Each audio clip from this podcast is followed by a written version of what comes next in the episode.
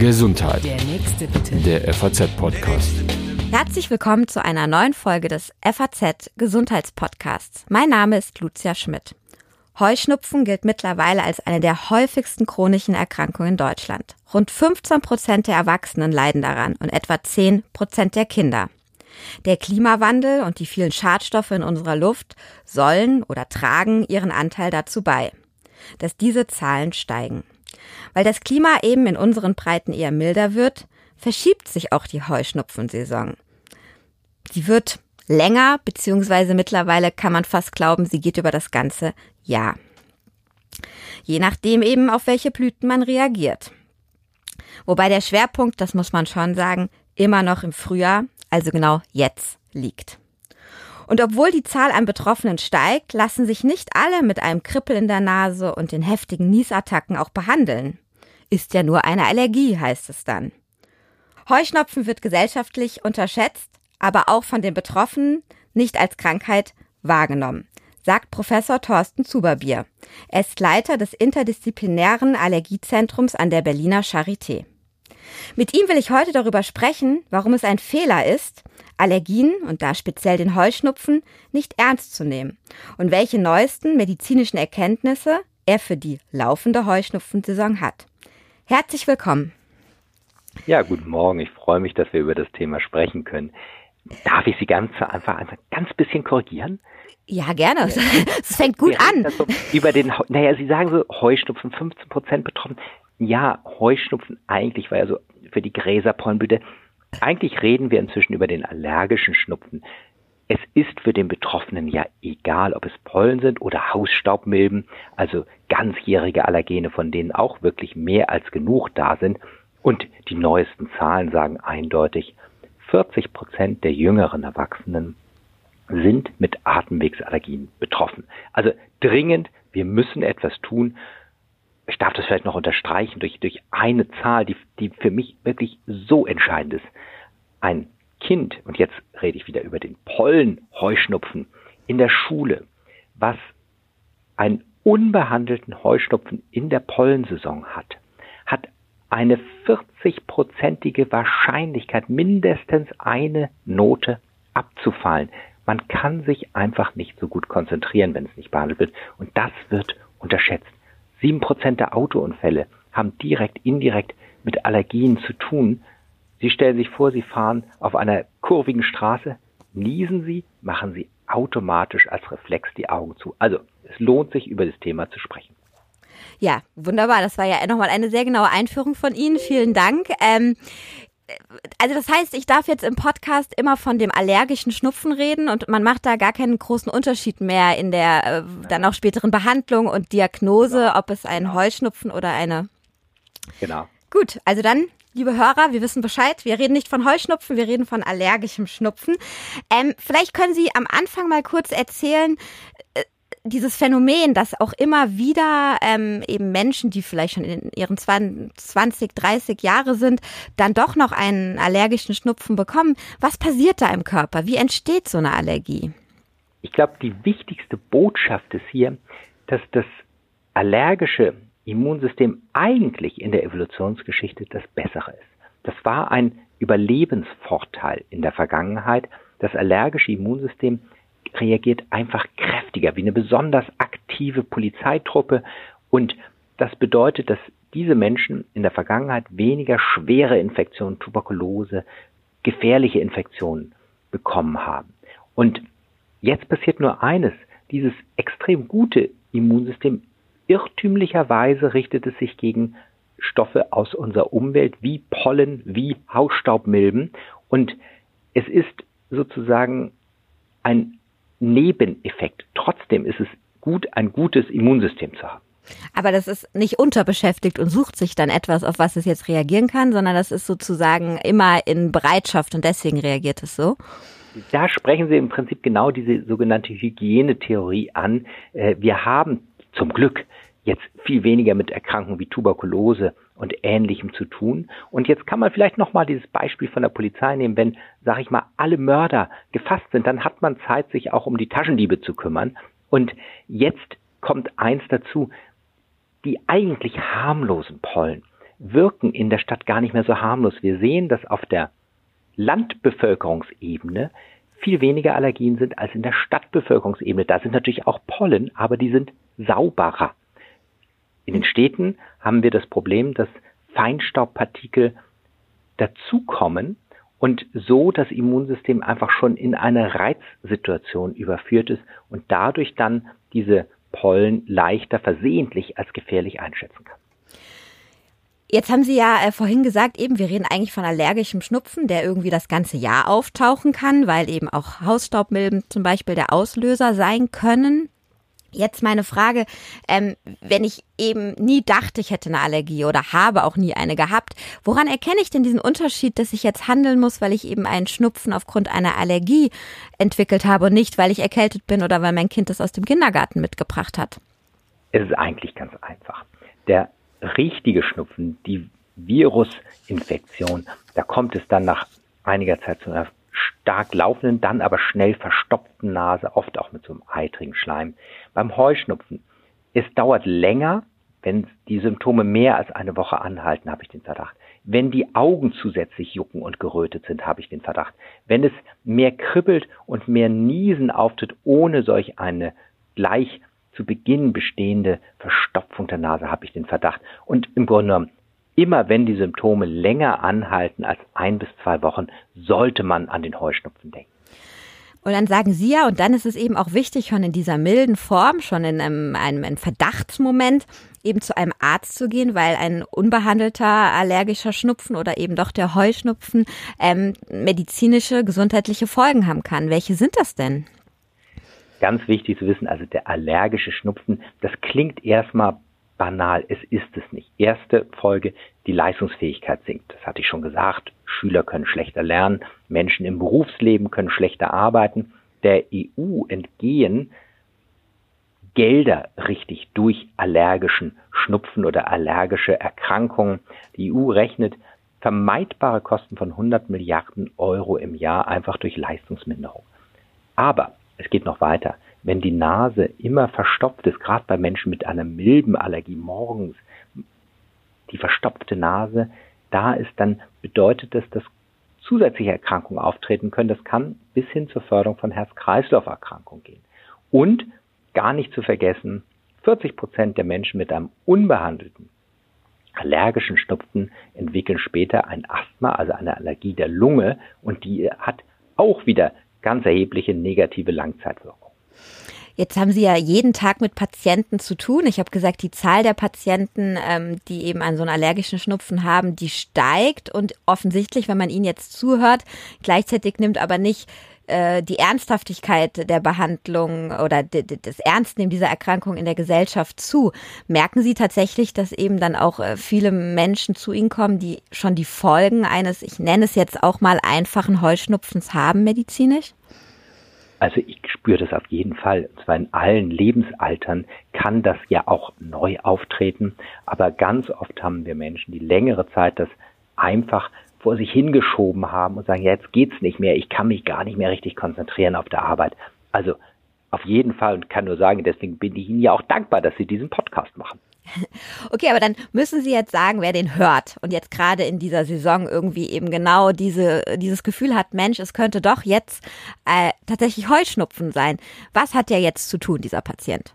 Also das allererste, gute Botschaften jetzt mal annehmen. Erstens, es ist prinzipiell gut, ein gesundes, kräftiges Immunsystem zu haben. Zweitens, es gibt zum Glück exzellente Therapiemöglichkeiten. Man kann versprechen, ich kann erscheinungsfrei durch die Saison, wenn ich jetzt eine Pollenallergie beispielsweise auf Birke haben, gehen. Man kann versprechen, dass wir Therapien haben, die langjährig bei Hunderten von Millionen Patienten verwendet worden sind. Es ist keine einzige Langzeitnebenwirkung jemals dabei beobachtet worden. Tolle Sache. Man kann sogar das Immunsystem umprogrammieren mit der Hyposensibilisierung. Da gibt es auch neue Möglichkeiten, sodass man wieder insgesamt dem Immunsystem die Nachricht gibt, du musst dich da nicht wehren gegen die Pollen, ähm, ganz entspannt und letztendlich damit das auch wieder ausheilen. Es gibt also viele Möglichkeiten, aber das Allerwichtigste ist, man muss sie auch nutzen und auch dann konsequent nutzen. Also der Aufruf ist, nicht mal bei Bedarf, wenn es ganz schlimm ist, beispielsweise ein modernes, nicht müde machendes Antihistaminikum zu nehmen. Nein, vorbeugend und dauerhaft in der Pollensaison. Also das heißt unterm Strich nicht den vielen Mythen glauben, die so herumgehen über diese Medikamente und über die Behandlung von Heuschnupfen, sondern vertrauen Sie Ihrem Arzt, gehen Sie hin. Finde ich gut zusammengefasst. Wir haben zum Glück in Deutschland eine sehr, sehr gute Ärzteversorgung, auch mit vielen Ärzten, die, die Zusatzbezeichnung Allergologie haben. Und ich glaube, das muss man einfach annehmen. Jetzt haben Sie eben schon so ein paar Therapien eben aufgezählt, aber eher, sage ich mal, distanziert, ähm, ohne genau ähm, darauf einzugehen.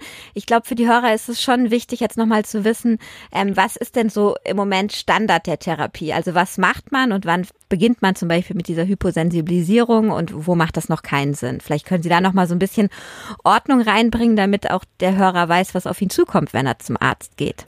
Das mache ich aber sehr gerne. Ich bin selbst auch Mitglied in dem internationalen weltweiten Leitlinie ARIA heißt das, allergischer Schnupfen und die Auswirkungen auf das Asthma, dass das gar nicht erst passiert. Es ist ein stufenweises Vorgehen. Wenn nur gelegentlich ein Allergenkontakt ist, beispielsweise mit einer Katze, den ich vermeiden kann, dann kann ich natürlich eben halt nur für solche unausweichlichen, mal wegen Verwandtenbesuche dann Antihistaminika einnehmen. Aber die meisten Menschen können ja ihre Allergene wie Pollen nicht vermeiden. An Birkenpollen, die fliegen 20, 30 Kilometer weit. Hier hängt es davon ab, was sind die Beschwerden. Sind primär eine laufende Nase und juckende Augen die Beschwerdesymptomatik, ist sie eher leicht und der Schlaf nicht beeinträchtigt, dann sind moderne Antihistaminika der jetzigen Generation, die nicht müde machen, Mittel der Wahl. Wenn die Nase jedoch zusätzlich verstopft ist, gerade morgens und man nachts nicht gut schlafen kann, dann sollte man auch wiederum moderne kortisonhaltige Nasensprays nehmen. Modern sage ich deshalb, es gibt Wirkstoffe, die nicht mehr in die Blutbahn gehen. Im nächsten Schritt kann man das noch weiter verstärken, je nach weiteren Symptomen. Das ist dem Facharzt dann vorbehalten. Aber grundsätzlich, die Hyposensibilisierung kommt für eine große Zahl der Betroffenen in Frage. Aber auch hier muss man vorher eine gute Diagnostik haben. Es gibt die Mehrzahl der Menschen, beispielsweise auf Birkenpollen, die reagieren so auf diese Pollen, dass die Hyposensibilisierung gut funktioniert. Einige Menschen reagieren jedoch zusätzlich auf andere Bäume wie Eiche. Und dann funktioniert die Hyposensibilisierung schlechter. Da muss man dann eventuell andere Extrakte heraussuchen. Also das ist auch wieder dem Spezialisten vorbehalten. Vielleicht eins noch. Es gibt auch allgemeine Maßnahmen, die man machen kann. Zum Beispiel die Nasendusche mit Kochsalz, sehr wirksam, einfach um die Nasenschleimhaut zu stärken, kann man jeden Abend machen. Es gibt allgemeine Maßnahmen. Ich muss nicht unbedingt die pollenbelastete Kleidung im Schlafzimmer neben das Bett legen. Ähm, es gibt Pollengitter für die Fenster. Es gibt Raumluftreiniger, die sehr effizient sind, die auch im Rahmen unserer Stiftungsarbeit auch getestet worden sind. Ich kann also aus verschiedenen Bausteinen mir das Leben erleichtern. Ähm, ja, sehr interessant. Das macht Sinn. Eine Nachfrage muss ich stellen, weil die meisten Leute das doch sehr beschäftigt. Sie haben jetzt gesagt, eben auch Nasensprays, unter anderem kortisonhaltige, aber auch andere. Immer die Frage, wie lange darf ich die benutzen? Wann werden die gefährlich? Guckt da mein Arzt dann wahrscheinlich drauf? Gibt es da so eine Richtlinie? Sind die überhaupt noch gefährlich oder ist das auch ein ähm, Gerücht, was sich hartnäckig hält? Ganz wichtige Nachfrage, ganz wichtige Nachfrage. Also, es gibt erstens die abschwellenden Nasensprays. Die sind gefährlich. Nach wenigen Tagen gibt es eine Abhängigkeit und es gibt dann ein sogenanntes Rebound, nennt sich das Phänomen. Wenn man sie absetzt, wird es danach noch schlechter, als es vorher war. Und das führt dann oft in eine Abhängigkeit. Die darf man wirklich nur bei einer echten akuten Erkältung oder beispielsweise vor einer Flugreise kurzfristig verwenden. Die Cortison-Nasensprays sind auch für die Langzeittherapie sicher, aber auch da gibt es unterschiedliche Wirkstoffe und die modernsten haben eben halt den großen Vorteil, dass sie gar nicht mehr in die Blutbahn gehen. Auch hier sollte man sich dann vom Arzt beraten lassen. Aber ganz wichtig, keine Angst haben. Cortison wirkt an der Nasenschleimhaut anders als an der Haut. An der Haut gibt es Langzeitnebenwirkungen, an der Nasenschleimhaut gibt es diese eben nicht. Mhm. Jetzt würde ich gerne noch mal so ein bisschen in die Zukunft gucken. Sie sitzen ja an der Quelle der Forschung. Ähm, Sie sind absoluter Experte auf dem Gebiet. Ähm, an was forscht man da im Moment so? Was können wir denn vielleicht erwarten oder erhoffen, was ähm, in Zukunft ähm, Heuschnupfenpatienten, allergischen Schnupfenpatienten noch bessere und schnellere Hilfe bietet? Also das Erste und das Wichtigste ist hier, zum Glück forscht man überhaupt inzwischen mehr. Lange Zeit waren die Forschungsgelder hier sehr gering, auch in der Industrieforschung, nur ungefähr ein Hundertstel von der Menge, die für Erkrankungen wie Krebs oder Diabetes ausgegeben worden sind. Langsam, ganz langsam ändert sich das und die aktuellen Forschungsaspekte sind erstens Verbesserung in dieser Immuntherapie, der Hyposensibilisierung, zweitens gibt es eine Reihe von Medikamenten, die jetzt im Entwicklungszyklus sind, die für schwer betroffene allergische Menschen eine Erleichterung schaffen werden, kommen in zwei, drei Jahren auf den Markt. Für die Neurodermitis beispielsweise ist aber auch schon eines zugelassen.